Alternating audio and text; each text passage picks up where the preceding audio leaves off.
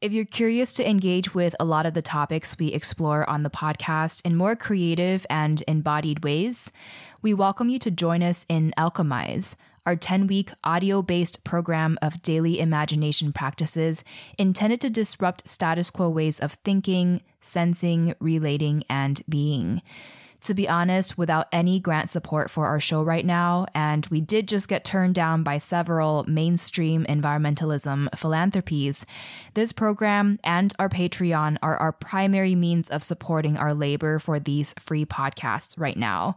We really want to remain untethered to corporate interests, and every small contribution to our Patreon or enrollment in our program Alchemize helps to ensure that we can continue producing these vital conversations that feature voices and perspectives often sidelined from mainstream media.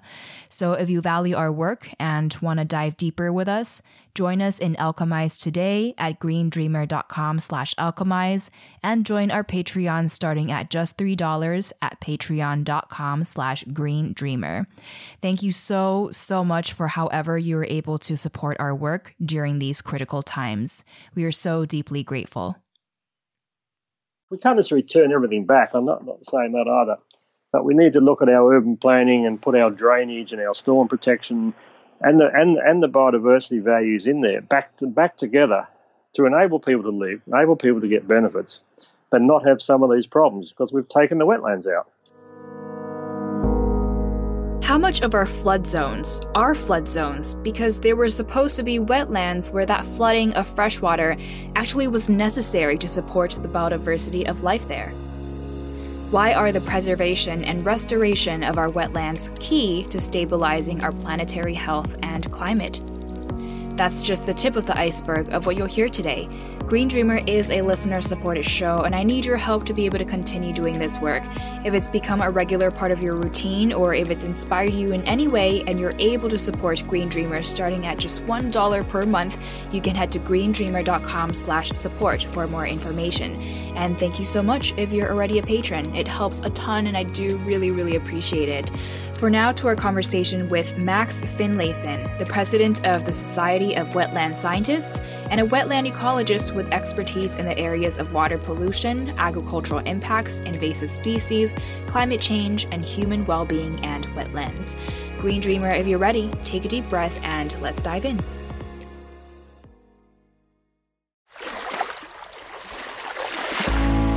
Hey, it's Kamea Chayne, and this is Green Dreamer, a podcast for creatives, visionaries, and entrepreneurs dreaming of a sustainable future. Thank you for bringing your light. If you haven't already, make sure to hit subscribe, and together, let's learn what it takes to thrive in every sense of the word.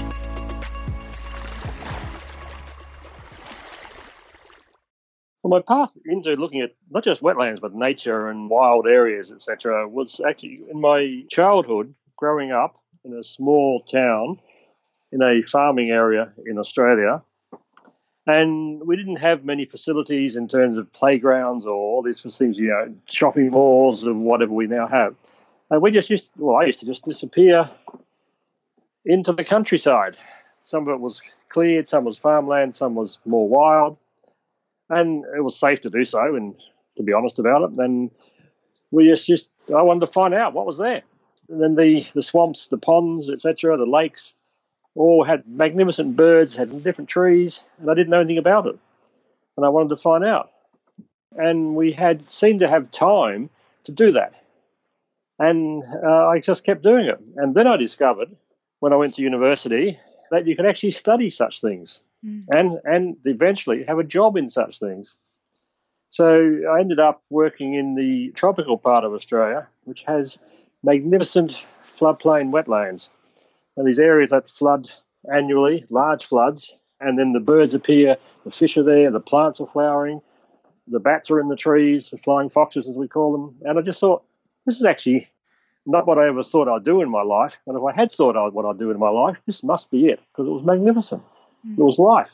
There's a common saying, drain the swamp, which commonly refers to getting rid of a bad thing. And this then also implies that swamps are viewed as being bad, you know, something we need to get rid of. And I believe this saying at first was about draining swamps to get rid of mosquito populations to fight malaria, but I guess this negative connotation never really went away. So I'd love for us to get a fresh start to this. Can you give us a background of our wetlands, what exactly they are, and their role within our planetary ecosystem? Let me just start on that with referring to the issue about drain the swamps or get rid of the swamps. It was actually true. There are insects, uh, mosquitoes, etc., in the swamps which are dangerous to people. But a lot of it is not that, that these problems occur, it's how we manage swamps, wetlands of any sort, and how we um, live and use them, uh, live in and actually use them. So, but there are issues we have to contend, and there, you know, there's, it's not all positive. We've got to be, I'm going to be honest about that. Wetlands, as we now call them, the word's only 30 or 40 years old in a real sense, covers a whole series of aquatic ecosystems, you know, whether marshes, swamps, lakes, estuaries, coastal areas which are wet, and they can have they can have trees, they can have shrubs, they can have grasses. So they're very um, diverse ecosystems, and they support a huge amount of our global bi- biodiversity, the species that make up the biodiversity of the world. And I mean, I mean, to me, that's important. That ethical aspect of these animals and plants there, and we should give room on our planet to other organisms. I, I really um, felt that from a, a, young age, as I mentioned before.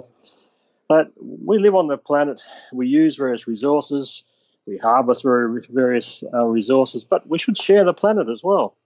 The other side of that is these ecosystems, the wetlands, the marshes, the swamps, the lakes, actually bring many benefits to us including the water supply, the fish that are in there, the actual food, the uh, protection from storms, and climate regulation, which is becoming more important, obviously. So there's all these multiple uses of these the different um, ecosystems, which characteristically they have water. I think that's probably the simplest way of saying it.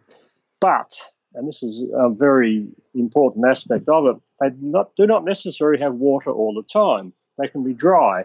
Mm. But as soon as they flood, or the rains, the floods come, where the, where the, the water comes directly from rainfall or from streams um, flowing through, the fish, the frogs, the plants all appear. And actually, and the, the birds appear. They come to life again. They're very um, diverse and full of life, and they have benefits to people. Mm. To me, that's what our you know, being part of this planet actually is. So basically, wetlands can be dry at times throughout the year, but what ties them together is that when the rain falls, they're they're able to hold on to that water and support the biodiversity of life there. Yes, yes, and those the time periods of when it rains or how long the water stays there varies varies a lot, but they still have those basic type of organisms, basic functions, all around having water. Globally speaking, how much of our wetlands have we drained and converted? For what reason mostly? And how much of them are left today?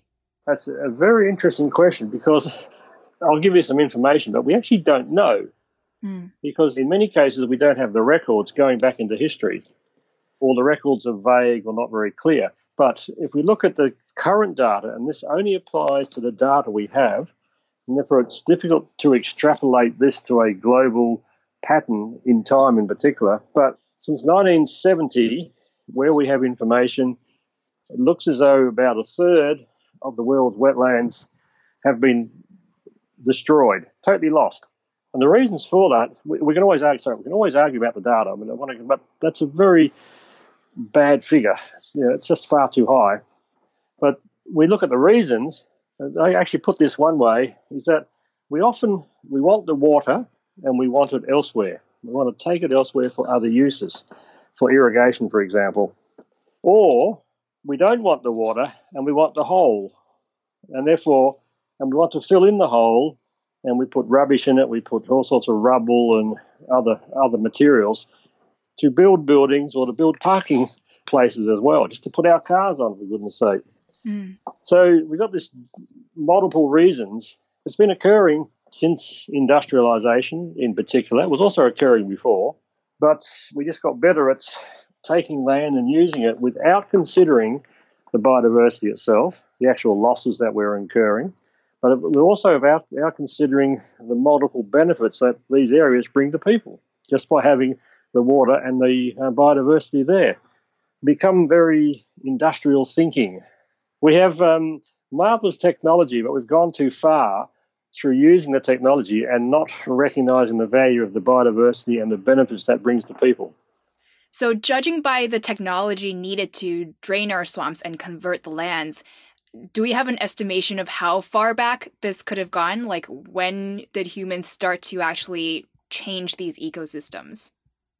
Uh, we have we have data going back to um, the 16th, 17th century, uh, but but it's not global data. We have data from certain regions, in certain parts of Europe or certain parts of Asia, for example, mm. where there's been documented that wetlands have been drained to enable people to actually live, to build their cities. We have, we have to remember a lot of the world's cities, early cities in particular, were built on rivers or on the coast, and the wetlands are in those same areas.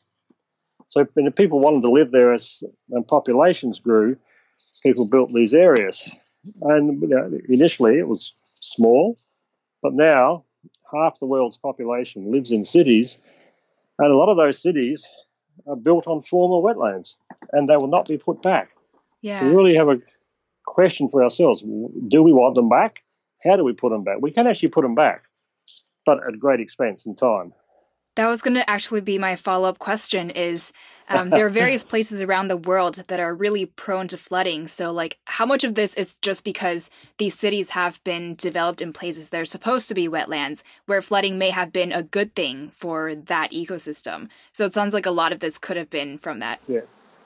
So, I, don't, I, don't, I can't give an absolute figure and say this number or this area has been. We know in many parts of the world that we've built cities in areas that are prone to flooding.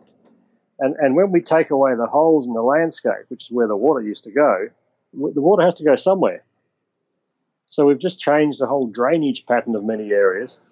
And eventually it catches up with us.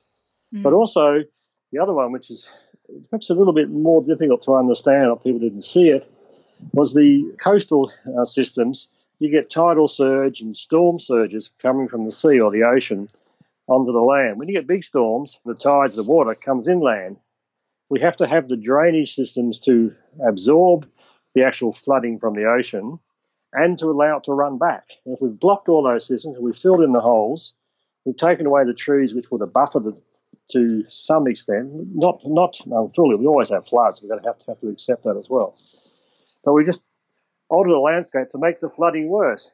And in some places of the world, we've built so many dams along the rivers that the sediment that used to get to the coast to build up the coast, to build up the deltas, no longer gets there. So the deltas aren't being um, replenished, they're not being built. Mm. So the ground level is actually going down, to, to be very simple about it. And therefore, the water's going to come in further. So, human activity, it sounds like, has really changed our water cycle and the way that, you know, the story of water, where water is supposed to go. Where water is supposed to go is a big issue in it, yes. But water, water also carries the sediment, which helps build the coastlines, etc. If we take away the flow of the rivers, we take away the sediment supply. The Mississippi in the in the in the US is probably a very good example of that. So going forward, is it just especially not a good idea to convert and develop bioregions are, are supposed to be wetlands because then natural events like flooding would then become natural disasters? Yes, I mean, to be very straightforward about it, I'd say yes. And we, we, we can't manage all floods. There's some floods, some storms are just too big. But for the smaller ones, for the you know the more average ones, if you want to put it that way, wetlands were able to accommodate some of the impact. I'm not saying it's absolute. It'd be silly to argue it's, it's an absolute uh, protection, but it was part of the protection system.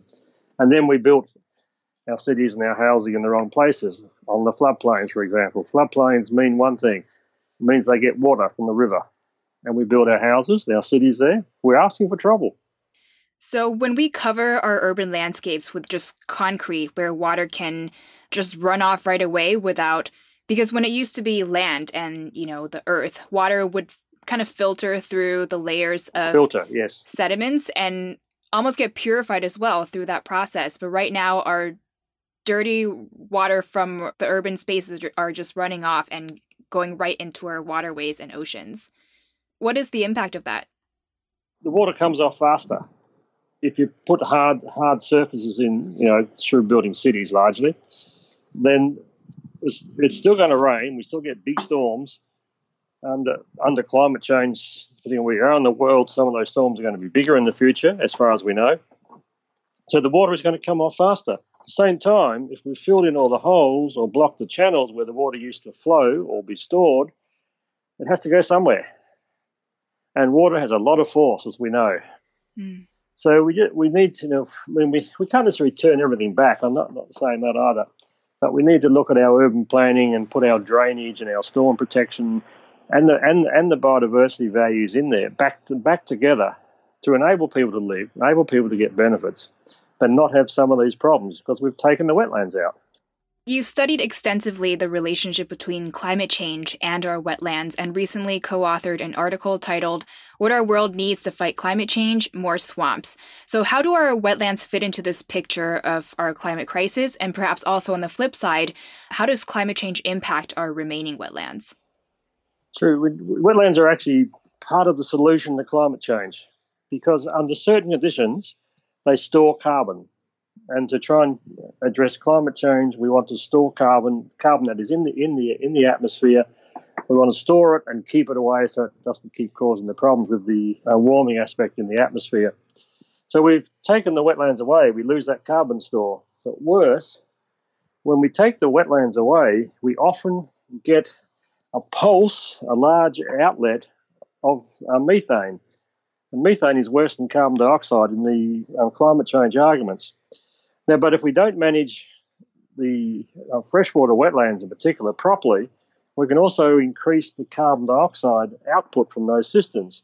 We have to, have to remember carbon dioxide and methane emissions to the atmosphere are natural from wetlands and other ecosystems. It's how we how we've upset the balance there to lose more of these areas, to lose the carbon store, storage facility, but also to increase the emissions. And we've been doing that for centuries. And in the last couple of centuries, obviously making the biggest uh, impact. So, but the impact, the, the other side, we turn it around. The impact on wetlands, we need water, we need rainfall patterns that um, sustain particular biodiversity types for different areas this is where some areas are wet, some are dry, and etc. Some have very strong seasonal patterns, some don't have strong seasonal patterns.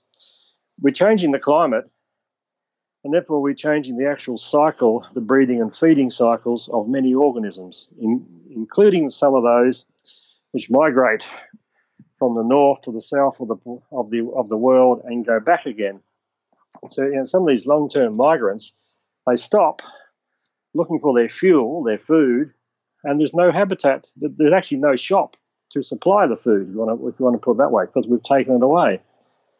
So we're affecting organisms, different species at local levels, but also globally, because a lot of these organisms move over long distances and they, they need the habitats along the entire path that they migrate on. Mm. And some, some of the birds go 12,000 kilometres or more. That's huge. And we're, we're taking away the, the fuel stations from them for very, very narrow local purposes. I feel like oftentimes people who live in maybe urban spaces far away from our wetlands may not understand or be able to feel the impact that they have. So, aside from their role in mitigating climate change and supporting, of course, its own biodiversity of life, how do the presence and health of our wetlands influence our public health for people? one of the biggest ones, which I think we're starting to realise with the urbanisation of our of our um, global societies, is that green spaces, water, and the environment actually is a strong psychological benefit to people, rather than just concrete jungles. When people benefit from having green space and water in the environment, so that that psychological benefit, people are actually realising that, and there and there's quite good evidence in some in some areas of the benefits that people get. But I don't think everyone realises it. I don't think all our, our medical people realise it as well. So we got that that's a general well-being or feeling, which I think is important. But also, if you go to various societies, uh, a lot of people still get their direct food from wetlands. Fish is one of the main ones. And you know, someone's got, fish have got to come from somewhere. We need the breeding places. And some people, I mean, many people go to the markets and buy them now. Other people have to go and actually catch fish or hunt for themselves, etc. So there's, there's that direct benefit: food and poverty and disease, etc., and health all actually roll together from a psychological point of view to actually what we put in our stomachs, what we have to eat, and having access to fresh water. Wetlands contain the water, so why do we drain wetlands? We're actually short of water in many parts of the world. Mm. With urban, urban expansion, industrialization on the coastal system, we drain the wetlands, and therefore we lose the water. So, on the one hand, we're draining our wetlands, and on the other, we're building dams, which is not allowing our sediments yes. to flow in the right places. yes, you got that perfectly. See, and but see, one of the in our, in our economic model, different people get benefits from that, and different people pay the cost.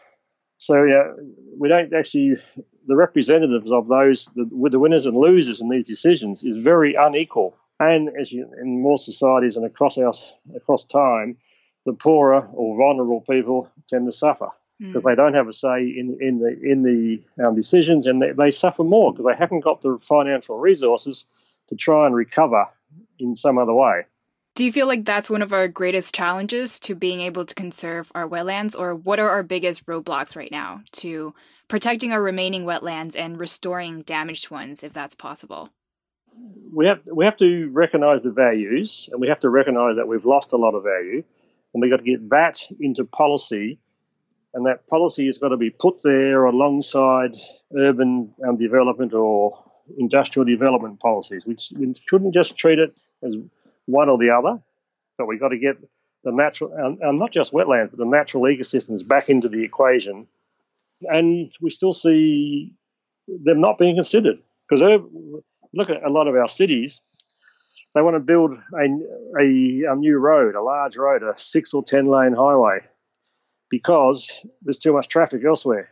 Ah, there's some wetlands there. If we fill the wetland in, we have a cheap road, which is true. And a lot of people get benefit from that, to be honest. But we'd lose the wetland, we lose all the other benefits. And it's not a straight economic argument. It's not there's dollars for this and dollars for that. It's going to be more than economics. Economics is part of it, obviously, but there's other values. So the human value of our ecosystems needs to be appreciated the ethical value, I think, needs to be there. I mean, I'm really quite strong on this. We shouldn't be destroying every other species on the planet, partly because if we have them, they actually help us. It's the combination, not just the individual parts. And you asked, you asked something else there about uh, restoring wetlands. We can restore wetlands. And the US, I would say, in my opinion, is um, probably the leader globally in wetland restoration. But it costs a lot of money to put the ecosystems back, and it takes a long time to re-establish the actual functions and values. You can you can you can build a pond, you can build a large pond, or you know something else, but it takes a long time to get it functioning, to get the biodiversity, to get the chemical processes, etc., operating to give us all the benefits. Mm. So it's a time issue and a money issue. But we, we, we can do it. But to me, that's not an excuse because we've lost, I don't know, 30 odd percent that, that, that we know about. We don't know about everything. And we know it's um, um, detrimental to us in modern societies. As we live, we need these ecosystems to help us survive. And our politicians, I think our politicians, our decision makers, and our industrial people, the money, the finances, I really don't think they see anything but money or jobs, which gets them re-elected if you're a politician, etc.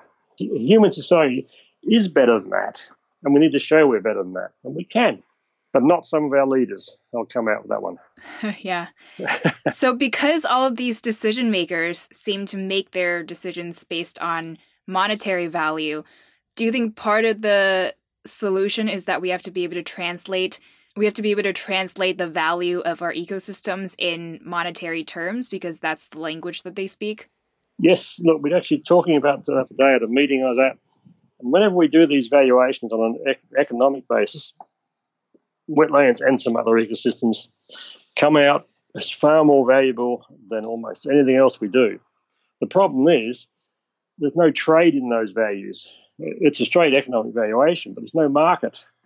So things aren't traded. Therefore, people aren't making money. People are not creating new jobs because they're not creating new industry, etc., or new, you know, um, buildings or new schools, etc., which we, which we want. But we're not we're undervaluing the benefits, and it's, but it's not economic valuation is one thing, and if we looked at those arguments, we'd actually stop what we're doing, but it's not carrying the weight because there's no market, and therefore people are not making a lot of profit.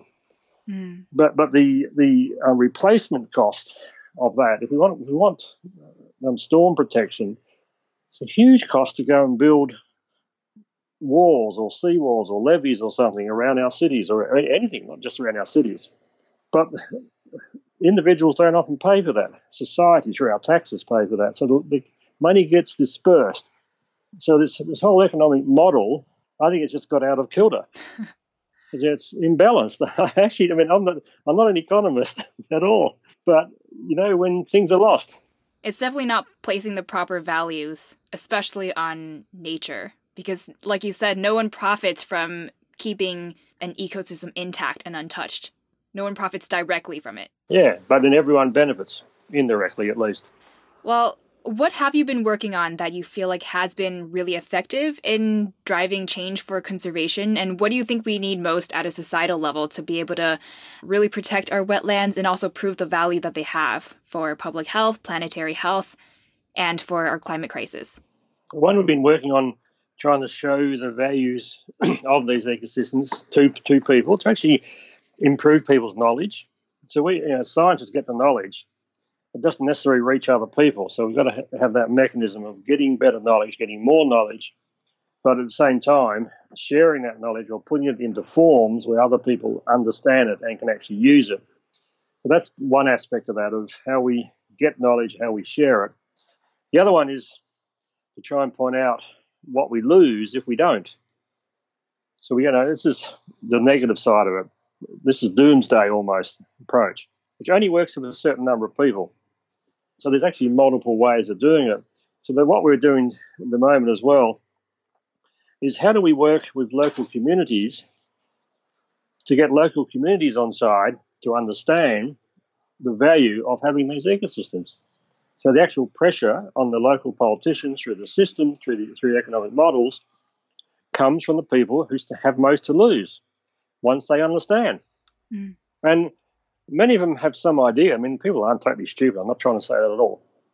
But they don't understand necessarily the full links or the actual extent of the change, and therefore the extent of what they're losing until it's too late. So, getting better knowledge, but as part of that getting better knowledge, it's not just scientists or researchers going out and doing this um, for everyone else a lot of local communities have a lot of knowledge about their ecosystems, about their land, about their water. And they actually know what works and what doesn't, and what's been changing. We have to make better use of that information with them, not just for them, it's got to be with people.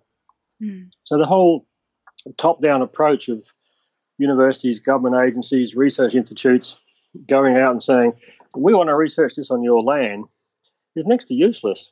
We need to be going in this talking to people. And we've got to find the right mechanisms, the right training, because not everyone can do this well. Of going to the communities and say, not not that you have a problem, asking them what problems do they think they have, or do they see themselves having, and what, what is urgent to them, and then work talking with them to share our values and share our knowledge and come up with the best solutions. But that takes time. It doesn't allow for big egos because people have got to be equal and on the ground. But I, I actually don't see we can change anything else. And then you ask, how do we, and be, you could ask, how do we then get change even if we have that knowledge and that shared knowledge? I think we need to take more action. And the climate change issue at the moment, I think, shows this, where school children in various countries in the world are going on strike. They're walking out of schools and saying, You people aren't looking out for our future. We're not going to budge. We're going to tell you you're not looking after our future. That I think has had actually a huge impact. Some of our politicians don't like it. You know, and you hear all these total comments. They'll be better back at school if they were, you know, being learning rather than out there shouting in the streets. I think they're better. We need more people shouting in the streets about these things. And we need to understand what we're shouting about, which is that knowledge understanding issue that I mentioned earlier.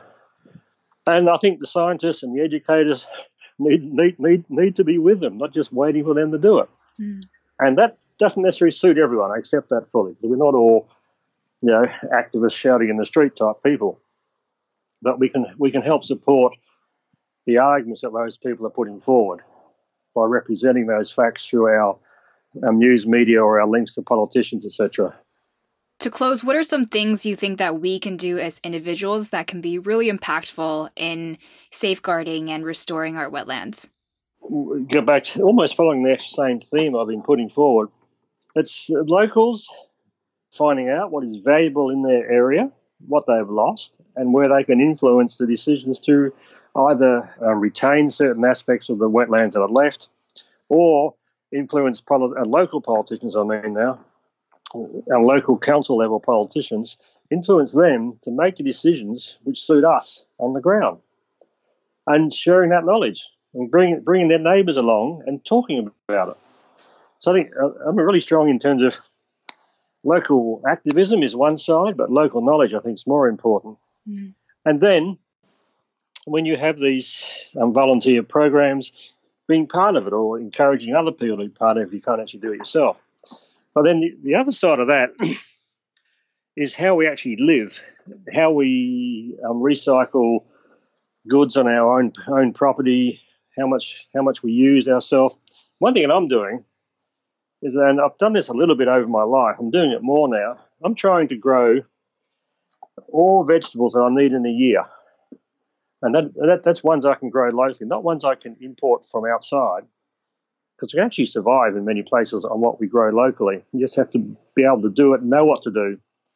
So, I mean, in my case, I've actually got to build the soil on my a little bit of land because the soil is so bad. But when I build the soil, a lot of my waste goes back into the soil. So I'm recycling a lot more, and, and a lot of these these little things are important. And one of the I think one of the best examples nowadays, it's, not about wetlands, it's about energy, is where local people have invested in um, renewable energy and gotten off the big power grids, the state owned or the private big corporation owned coal fired power stations, for example. Well, they get there and they have um, solar or wind or whatever other sources and uh, battery storage for their local communities. And there, you know, there is enough examples to show under, under different economic models around the world, we can actually do that now. It takes planning, it takes effort, so it's just that you have to do it yourself in the end with your neighbours. At the same time, I have to go back to my roots. We actually need more scientific information as well, but not forget that. Yeah. but we don't need more scientific information to manage better now. We need more scientific manage, information to manage better into the future. Hey, just wanted to take a moment to let you know that I've been sharing some key talking points and suggested action steps to use from each episode on Patreon. So, if you're able to support the show starting at just $1 per month, you'll get access to all the extended content there. Green Dreamer is an independent new media platform, so every bit of your support really helps me to keep putting these episodes out as free educational resources. To become a patron and maybe join our Green Dreamer network as well, just head to greendreamer.com slash support for more information. For now, to our final five. Let's power through. What's an uplifting social media account or publication you follow? I read the Guardian newspaper, the international version of the Guardian weekly newspaper. It's a newspaper from the UK. What do you tell yourself to stay positive and inspired? What do I tell myself? I actually am an, an optimist that people are good and there are people trying, so I can work with them. What's one thing you're working on right now for your health? I'm actually making sure I walk 8,000 steps a day Mm. because I wasn't when I was stuck in the office too much. What's one thing you're working on right now to live more sustainably? uh, no, it's my personal attitudes about, as I said earlier, about gardening and recycling material from my house. What makes you most hopeful for our planet at the moment? Local action and the example of the the um, school children going on strike about climate change. Where can we go to continue learning from you and following and supporting your work online? I mean, I, I write and publish a lot in a scientific medium, which doesn't necessarily get, to, and most people don't want to read it. Sometimes it's pretty boring and hard reading, to be honest. I think people like myself need to join blogs and put our scientific information into more popular language. it's not quite answering your question, but it's it's partly there. So I need I actually need to do something more so people know what I'm talking about. Well, I'll say like a simple Google search of your name alone can take us to um, a lot of your past work. So that's definitely a start. A, lot, a, a, Google can, but there's a lot of stuff there that people don't want to read. Come on, yeah, I know that. it's okay. I'm super nerdy, so I actually enjoy reading that. But um, hopefully, we'll see you elsewhere soon as well. But for now, what final words of wisdom do you have for us as Green Dreamers? I think there is hope, and that hope comes from people being knowledgeable, aware, and working together. And I'm, I'm an optimist. I think we can do it. Humans are not totally stupid. We actually are, are a smart species. Green Dreamer, thank you so much for being here and for tuning in. You can now subscribe to Green Dreamer on YouTube by going to greendreamer.com slash YouTube. And again, to access my weekly takeaways and suggested action steps to do from each episode, you can join me on Patreon at greendreamer.com slash support. Thank you so much for your continued support. Just knowing you're here keeps me going, and I wanted to extend my sincere gratitude to you for your huge heart, passion, and dedication to continuing this ever learning journey with me. Finally, as we're wrapping up here, just remember now more than ever, our planet needs your light to thrive. So if you haven't yet, hit subscribe, and I will catch you later, Green Dreamer.